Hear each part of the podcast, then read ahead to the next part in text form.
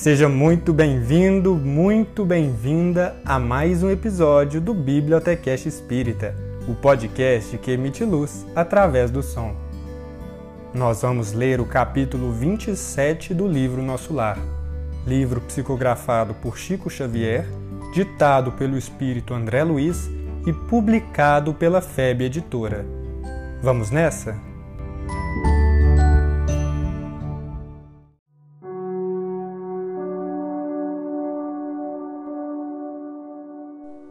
Capítulo 27 O trabalho, enfim. Nunca poderia imaginar o quadro que se desenhava agora aos meus olhos. Não era bem o hospital de sangue nem o instituto de tratamento normal da saúde orgânica. Era uma série de câmaras vastas, ligadas entre si e repletas de verdadeiros despojos humanos singular vozerio pairava no ar.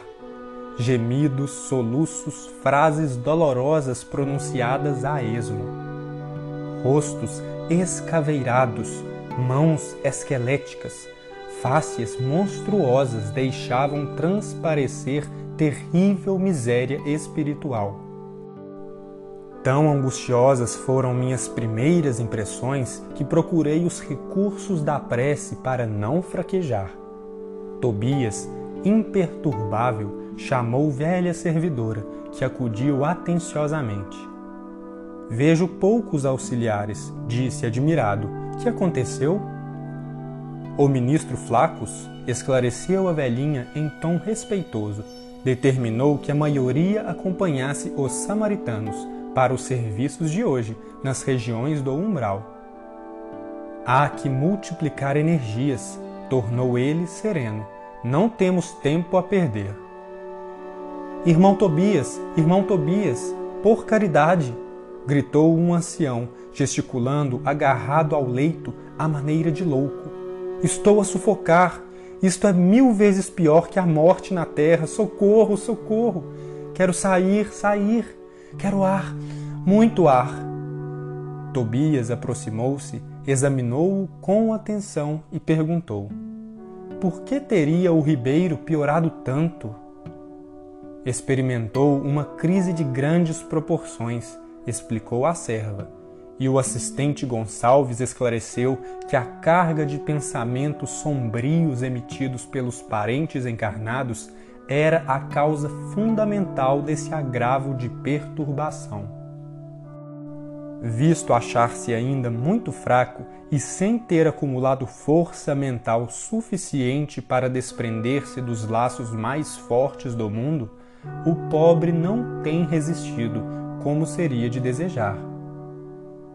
Enquanto o generoso Tobias acariciava a fronte do enfermo, a serviçal prosseguia esclarecendo. Hoje, muito cedo, ele se ausentou sem consentimento nosso a correr desabaladamente.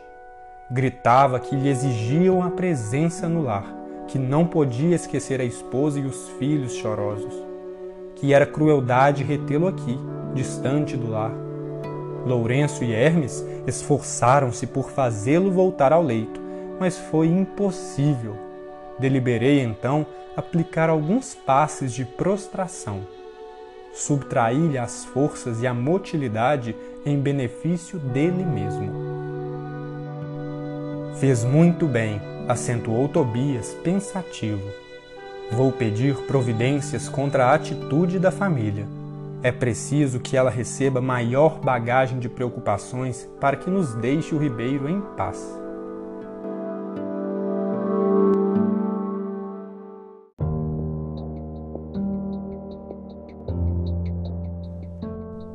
Fixei o doente, procurando identificar-lhe a expressão íntima, verificando a legítima expressão de um dementado.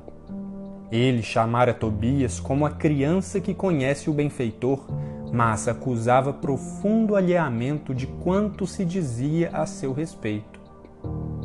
Notando-me a admiração, o novo orientador explicou. O pobrezinho permanece na fase de pesadelo, em que a alma pouco mais vê e ouve que as aflições próprias. O homem, meu caro, encontra na vida real o que amontoou para si mesmo. Nosso Ribeiro deixou-se empolgar por numerosas ilusões. Eu quis indagar da origem dos seus padecimentos, conhecer-lhes a procedência e o histórico da atuação. Entretanto, recordei as criteriosas ponderações da mãe de Lísias relativas à curiosidade e calei. Tobias dirigiu ao enfermo generosas palavras de otimismo e esperança. Prometeu que iria providenciar recurso a melhoras que mantivesse calma em benefício próprio e que não se aborrecesse por estar preso à cama. Ribeiro, muito trêmulo, rosto ceráceo, esboçou um sorriso muito triste e agradeceu com lágrimas. Seguimos pelas numerosas filas de camas bem cuidadas, sentindo a desagradável exalação ambiente, oriunda como vinha saber mais tarde, das emanações mentais do que ali se congregavam, com as dolorosas impressões da morte física e, muita vez, sob o império de baixos pensamentos. Reservam-se estas câmaras, explicou o companheiro bondosamente, apenas a entidades de natureza masculina. Tobias, Tobias, estou morrendo à fome e sede bradava um estagiário. Socorro, irmão! gritava outro. Por amor de Deus, não suporto mais! exclamava ainda outro. Coração alanceado ante o sofrimento de tantas criaturas, não contive a interrogação penosa. Meu amigo, como é triste a reunião de tantos sofredores e torturados. Por que este quadro angustioso? Tobias respondeu sem se perturbar.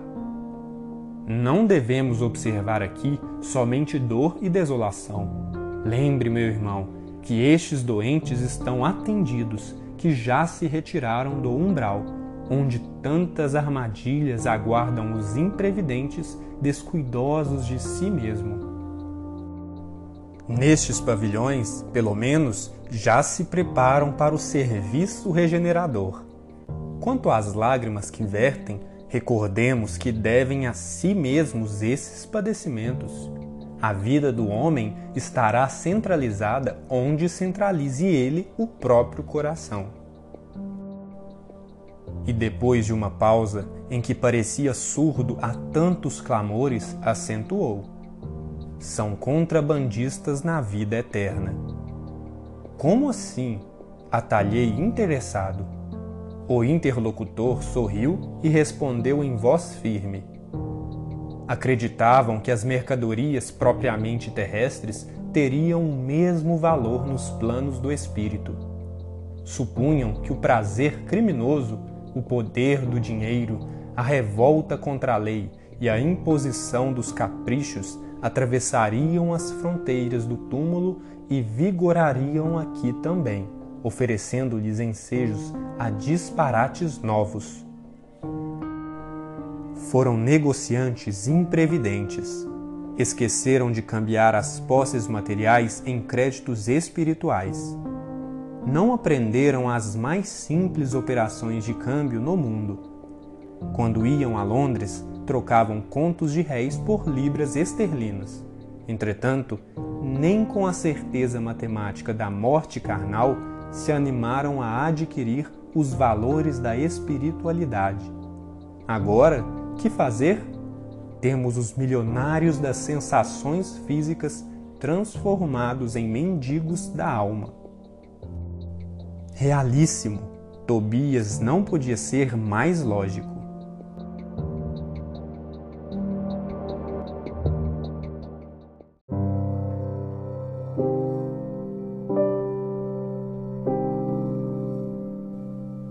novo instrutor, após distribuir conforto e esclarecimento a granel, conduziu-me à vasta câmara anexa, em forma de grande enfermaria, notificando: Vejamos alguns dos infelizes semi-mortos. Narcisa, a servidora, acompanhava-nos solícita. Abriu-se a porta e quase cambaleei ante a surpresa angustiosa. Trinta e dois homens de semblante patibular permaneciam inertes em leitos muito baixos, evidenciando apenas leves movimentos de respiração. Fazendo gesto significativo com o indicador, Tobias esclareceu: Estes sofredores padecem um sono mais pesado que outros de nossos irmãos ignorantes. Chamamo-lhes crentes negativos. Em vez de aceitarem o Senhor, eram vassalos intransigentes do egoísmo.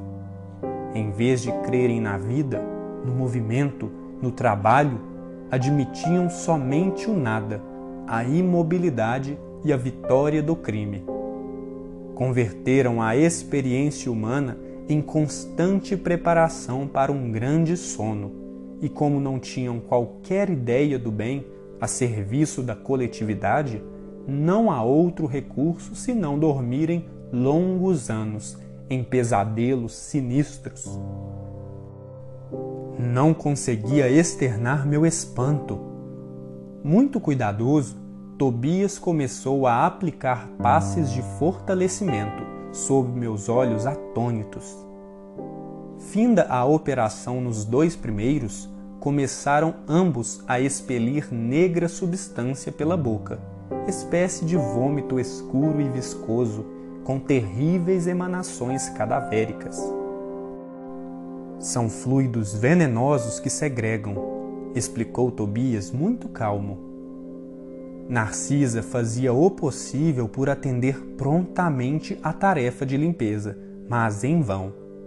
Grande número deles deixava escapar a mesma substância negra e fétida. Foi então que instintivamente me agarrei aos petrechos de higiene e lancei-me ao trabalho com ardor. A servidora parecia contente com o auxílio humilde do novo irmão ao passo que Tobias me dispensava olhares satisfeitos e agradecidos. O serviço continuou por todo o dia, custando-me abençoado suor, e nenhum amigo do mundo poderia avaliar a alegria sublime do médico que recomeçava a educação de si mesmo na enfermagem rudimentar.